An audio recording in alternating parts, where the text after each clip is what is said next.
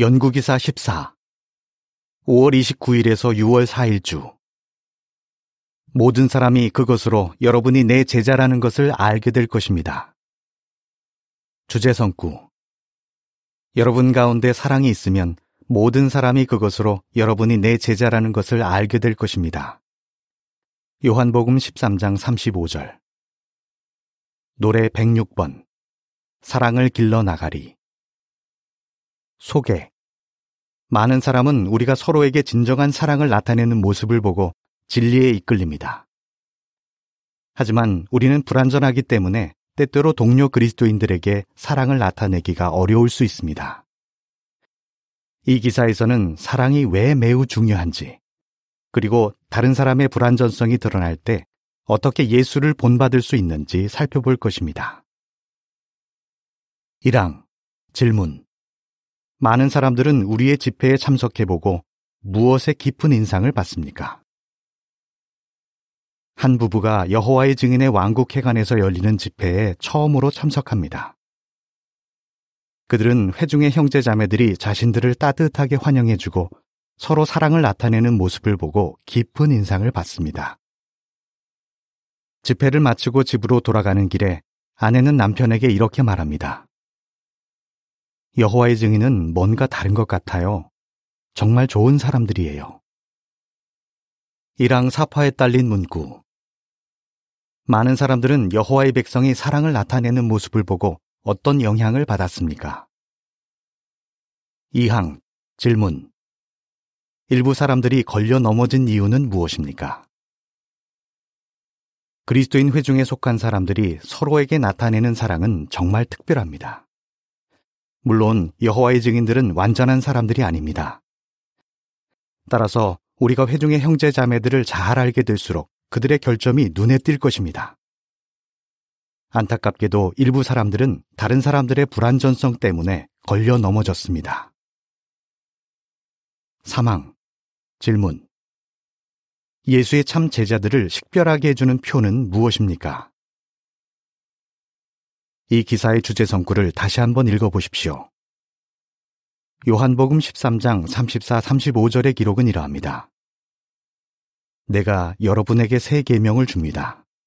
서로 사랑하십시오. 내가 여러분을 사랑한 것처럼 여러분도 서로 사랑하십시오.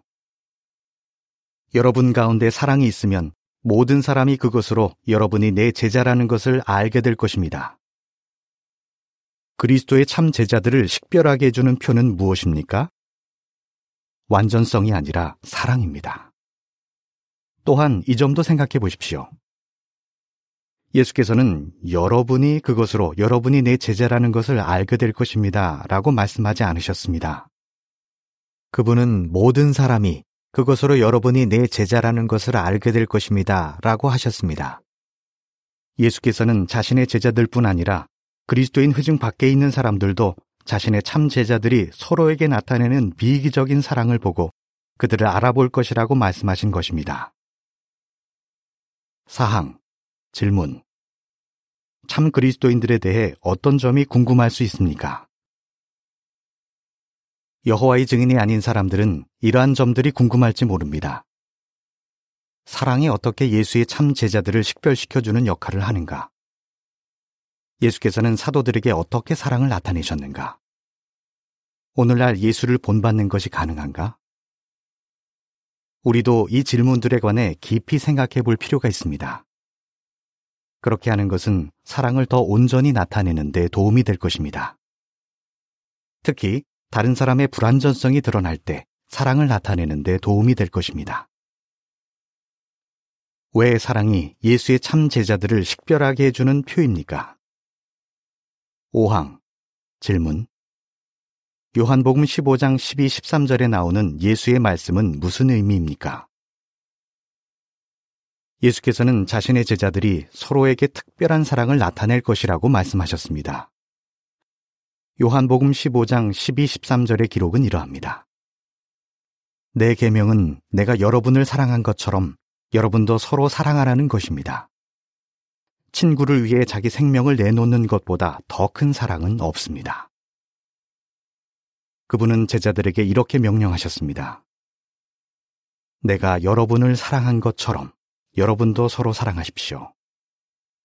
이 말씀의 의미는 무엇입니까? 예수께서 이어서 설명하신 것처럼 희생적인 사랑을 나타내야 한다는 것입니다. 그리스도인에게 그러한 사랑이 있다면 필요할 경우 동료 그리스도인을 위해 자신의 목숨까지 내놓으려고 할 것입니다. 6항 질문 하느님의 말씀은 사랑이 중요하다는 것을 어떻게 알려줍니까? 하느님의 말씀은 사랑이 매우 중요하다고 가르칩니다. 많은 사람이 좋아하는 이러한 성구들을 생각해 보십시오. 하느님은 사랑이십니다. 요한일서 4장 8절. 내 이웃을 너 자신처럼 사랑해야 한다. 마태복음 22장 39절. 사랑은 많은 죄를 덮어줍니다. 베드로전서 4장 8절. 사랑은 결코 없어지지 않습니다. 고린도전서 13장 8절. 이러한 성구들을 비롯한 많은 성구들은 이 아름다운 특성을 기르고 나타내는 것이 얼마나 중요한지 분명히 알려줍니다. 7항 질문 왜 사탄은 사람들이 진정한 사랑을 나타내며 연합을 이루게 할 수 없습니까? 많은 사람들은 이렇게 생각합니다. 모든 종교가 진리를 가르친다고 주장하면서도 저마다 하느님에 대해 상반된 교리를 가르치는데 무엇이 참 종교인지를 어떻게 할 수 있는가? 사탄은 사람들이 참 종교를 구분하지 못하도록 수많은 가짜 종교를 만들어냈습니다. 하지만 그는 전 세계 사람들을 하나로 연합시켜 서로 사랑하게 만들지는 못합니다. 오직 여호와께서만 그렇게 하실 수 있습니다. 그렇게 말할 수 있는 이유는 여호와께서 진정한 사랑의 근원이시기 때문입니다. 그분의 영과 축복을 받는 사람들만이 진정한 사랑을 나타낼 수 있습니다. 따라서 예수께서 비기적인 사랑이 자신의 참 제자들을 식별하게 해주는 표가 될 것이라고 말씀하신 것도 당연합니다. 8, 9항 질문 많은 사람은 여호와의 증인들이 서로에게 나타내는 사랑을 보고 어떤 영향을 받았습니까? 예수께서 예언하신 것처럼 많은 사람은 그분의 제자들이 서로에게 나타내는 진정한 사랑을 보고 그들이 참 제자임을 알게 되었습니다. 예를 들어 이언이라는 형제의 경험을 생각해 보겠습니다. 그는 자신이 처음으로 대회에 참석한 때를 기억하고 있습니다. 그 대회는 그의 집 근처에 있는 경기장에서 열렸습니다. 이언은 그보다 몇 달 전에 스포츠 경기를 보러 그곳에 간 적이 있었습니다. 그는 이렇게 말합니다. 대회에 가보니 그때와는 전혀 달랐습니다. 증인들은 친절하고 옷차림이 단정했으며 아이들도 예의가 바르더군요. 그는 또 이렇게 말합니다. 무엇보다 이 사람들은 내가 그토록 원하던 만족과 평화를 누리는 것처럼 보였습니다. 그날 들은 연설은 하나도 기억나지 않지만 증인들의 행실을 보고 깊은 인상을 받았지요. 물론 우리가 그러한 행실을 나타내는 것은 서로를 진정으로 사랑하기 때문입니다. 우리는 형제 자매들을 사랑하기 때문에 그들을 친절하고 존중심 있게 대합니다. 존이라는 형제도 회중 집회에 참석하기 시작했을 때 그와 비슷한 인상을 받았습니다. 그는 이렇게 말합니다. 거기 모인 사람들의 따뜻한 태도를 보고 깊은 감명을 받았습니다. 내 눈에는 하나같이 성인 군자처럼 보였죠. 그들이 나타내는 진정한 사랑을 보고 참 종교를 찾았다는 확신이 들었습니다. 그와 비슷한 많은 경험들은 여호와의 백성이 참 그리스도인들임을 분명히 보여줍니다. 10항 질문 특히 어떤 때에 그리스도인 사랑을 나타낼 수 있습니까? 서두에서 언급한 것처럼 우리의 형제 자매들 중에 완전한 사람은 아무도 없습니다. 따라서 그들은 때때로 우리의 감정을 상하게 하는 말이나 행동을 할 수 있습니다. 그런 때야말로 우리가 그들을 진정으로 사랑한다는 것을 말과 행동으로 나타낼 기회입니다. 이 점과 관련하여 예수께서 남기신 본을 통해 무엇을 배울 수 있습니까? 각주는 이러합니다. 이 기사에서는 고린도전서 6장 9, 10절에 언급된 것과 같은 장로들이 다루어야 하는 심각한 죄에 관해 논하는 것이 아닙니다. 각조를 마칩니다. 예수께서는 사도들에게 어떻게 사랑을 나타내셨습니까? 11항 질문 야고보와 요한은 어떤 좋지 않은 특성을 드러냈습니까? 예수께서는 제자들이 완전할 것을 기대하지 않으셨습니다. 그분은 그들이 바람직하지 못한 특성을 바로잡아 여호와의 승인을 얻을 수 있도록 사랑으로 도와주셨습니다. 한 번은 사도들 가운데 야고보와 요한이 어머니를 통해 예수께 왕국에서 탁월한 지위를 누리게 해달라고 부탁했습니다. 야고보와 요한이 교만과 야심을 드러낸 것입니다. 12항 질문 좋지 않은 특성을 드러낸 사람은 야고보와 요한뿐이었습니까? 설명해 보십시오. 그때 좋지 않은 특성을 드러낸 사람은 야고보와 요한만이 아니었습니다. 성경은 다른 사도들이 어떤 반응을 보였는지 이렇게 알려줍니다. 다른 열제자가 이 일에 대해 듣고 그 두 형제에게 분개했다. 마태복음 20장 24절. 야고보와 요한과 다른 사도들 사이에 거친 말이 오가는 장면을 상상해 보십시오. 다른 사도들은 이렇게 말했을지 모릅니다. 너희가 뭔데 왕국에서 우리보다 높은 자리에 앉게 해달라고 한 거야? 예수와 함께 열심히 일한 건 너희만이 아니야. 우리도 너희만큼 특권을 받을 자격이 있다고. 상황을 정확히 알 수는 없지만 사도들은 일시적으로 서로에게 사랑과 친절을 나타내지 못했습니다. 13항 질문 사도들이 약점을 드러냈을 때 예수께서는 어떻게 하셨습니까? 예수께서는 그때 어떻게 하셨습니까? 그분은 화를 내지 않으셨습니다. 그들보다 더 겸손하고 항상 서로를 사랑으로 대하는 다른 사도들을 찾겠다고 말씀하지도 않으셨습니다. 예수께서는 이 진실한 사람들을 참을성 있게 가르치셨습니다. 마태복음 20장 25절에서 28절의 기록은 이러합니다. 그러나 예수께서는 그들을 불러 말씀하셨다. 여러분도 알다시피 나라들의 통치자들은 사람들 위에 군림하고 큰 자들은 사람들에게 권세를 휘두릅니다. 여러분은 그래서는 안 됩니다. 도리어 여러분 중에서 누구든지 크게 되고자 하는 사람은 여러분을 섬기는 사람이 되어야 하고, 여러분 중에서 누구든지 첫째가 되고자 하는 사람은 여러분의 종이 되어야 합니다. 이와 같이 사람의 아들도 섬김을 받으러 온 것이 아니라 섬기러 왔고, 또 자기 생명을 많은 사람과 교환하는 대속물로 주려고 왔습니다. 사도들이 그들 가운데 가장 큰 자가 누구인지를 놓고 논쟁한 것은 그때가 처음도 아니고 마지막도 아니었지만 예수께서는 그들에게 계속 사랑을 나타내셨습니다. 11항에서 13항 사파에 딸린 문구 예수께서는 사도들이 바람직하지 못한 특성을 나타냈을 때도 그들에게 사랑을 보이셨습니다. 14항 질문 예수의 사도들은 어떤 환경에서 자랐습니까? 분명 예수께서는 사도들이 자라온 환경을 고려하셨을 것입니다.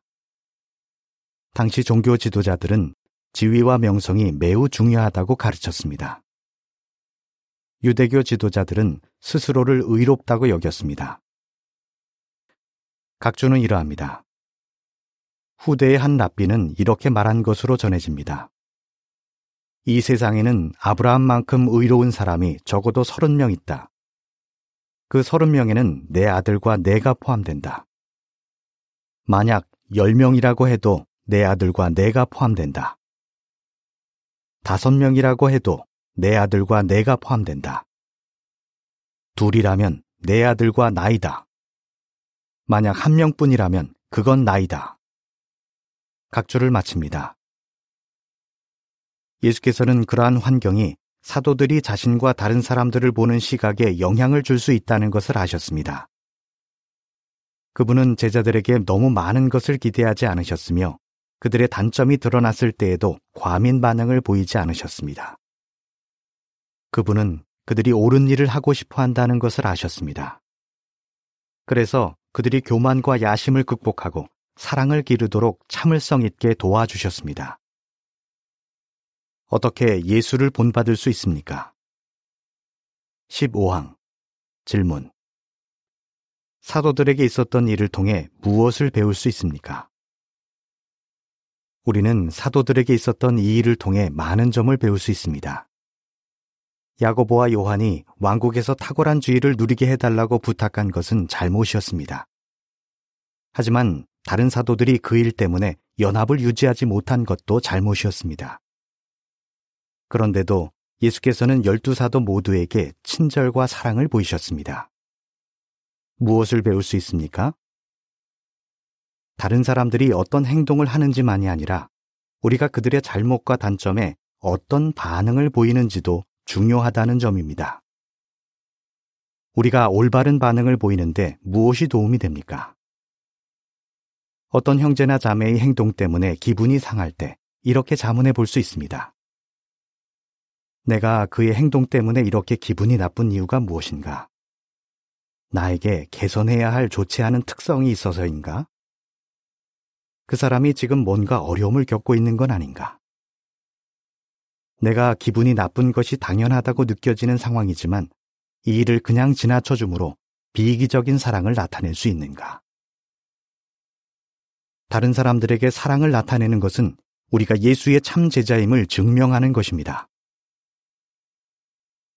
16항 질문 예수의 본을 통해 또 어떤 교훈을 배울 수 있습니까? 예수의 본을 통해 배울 수 있는 또 다른 교훈은 우리가 동료 형제 자매들을 이해하기 위해 노력해야 한다는 것입니다. 물론 예수께서는 마음을 읽으실 수 있었지만 우리는 그렇게 할 수 없습니다. 하지만 우리는 형제 자매들의 불완전성에 대해 참을성을 나타낼 수 있습니다. 그들의 배경을 알면 그렇게 하기가 더 쉬울 것입니다. 한 가지 예를 살펴보겠습니다. 17항 질문 한 순회 감독자는 동료 형제를 더 잘 알기 위해 노력한 결과 어떤 유익을 얻었습니까? 동아프리카에서 봉사하는 한 순회 감독자는 그의 순회구에 있던 한 형제를 지금도 기억합니다. 처음에 그는 그 형제가 성격이 거칠다고 생각했습니다. 하지만 그 형제를 어떻게 대했습니까? 순회 감독자는 이렇게 말합니다. 그 형제를 피하기보다는 그를 더 잘 알기 위해 노력해야겠다고 생각했습니다. 순회 감독자는 그 형제와 시간을 보내면서 그가 어떤 환경에서 자랐는지, 그 환경이 그의 성격에 어떤 영향을 미쳤는지 알게 되었습니다. 그는 또 이렇게 말합니다. 그 형제가 그런 배경을 극복하기 위해 얼마나 많은 노력을 기울였고 얼마나 많이 발전했는지 알고 나니까 그가 존경스럽게 느껴졌습니다. 우리는 좋은 친구가 되었죠. 그렇습니다. 형제 자매들을 이해하기 위해 노력하다 보면 많은 경우 그들에게 사랑을 나타내기가 쉬워집니다. 18항 질문 동료 그리스도인의 행동 때문에 상처를 받았다면 어떤 자문을 해볼 수 있습니까? 때로는 우리에게 상처를 입힌 사람을 찾아가 문제에 대해 이야기를 나눠 보아야겠다는 생각이 들지 모릅니다. 하지만 그렇게 하기 전에 다음과 같이 자문해 보십시오. 나는 상황을 충분히 알고 있는가? 그 사람은 정말 나에게 상처를 주려고 고의로 그렇게 한 것인가? 나도 비슷한 잘못을 한 적이 있지는 않은가. 그 사람을 찾아가 이야기하면 문제가 더 커지지는 않을 것인가. 잠언 26장 20절의 기록은 이러합니다. 장작이 없으면 불이 꺼지고 중상자가 없으면 싸움이 그친다. 시간을 내어 이러한 점들을 자문해 보면 사랑으로 문제를 지나쳐 주어야겠다는 생각이 들 수 있습니다.